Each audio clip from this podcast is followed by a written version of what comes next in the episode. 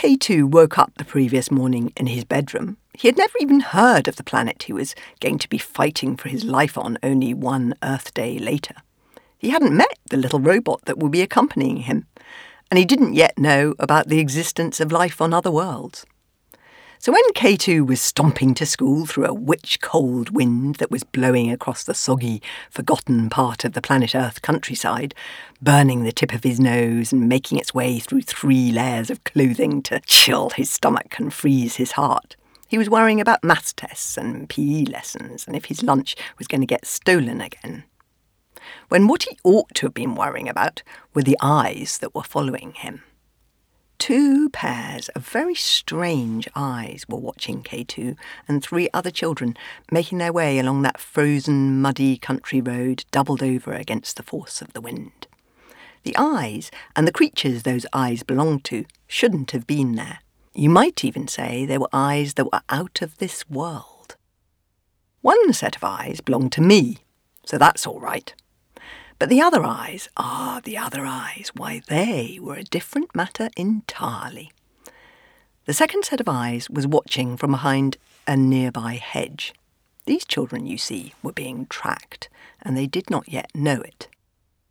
The children were all making their way to the same school, but two of the children had crossed the other side of the road as if the other two had some sort of nasty disease because these two sets of children whose parents had married each other and who were even now expected to be all joyful about it and jumping around, holding hands and skipping like merry little lambs, making a newly blended, happy ever after, ever so modern step family together, did not really get on.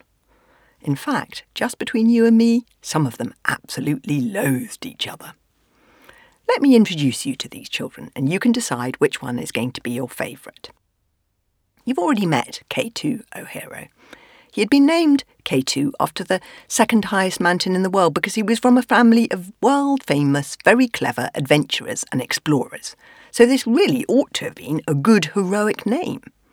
But if you are looking for a hero with film star good looks, massive charisma, and amazing physical prowess, well, K2 is not the hero for you.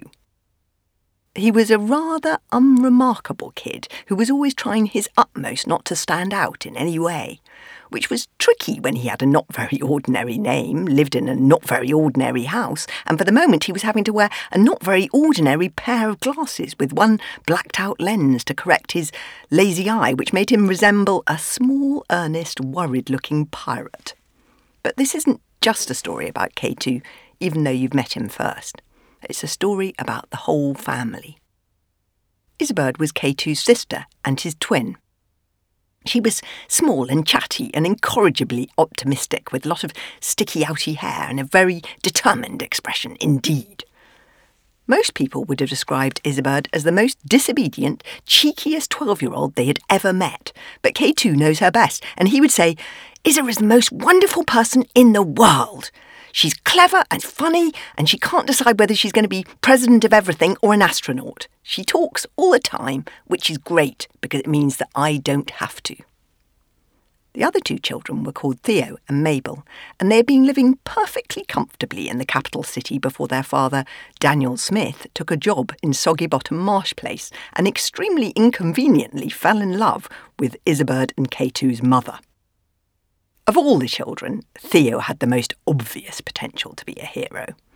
He was the same age as Izzabird and K2, and he was intelligent and quick, and already considered by the whole school to be a hero because he was top in all of the academic subjects and so great at sport.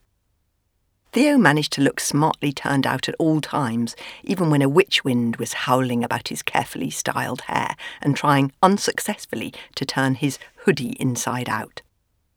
Mabel was four years younger than Theo, and K2 might have liked to talk to her if Izzabird would let him.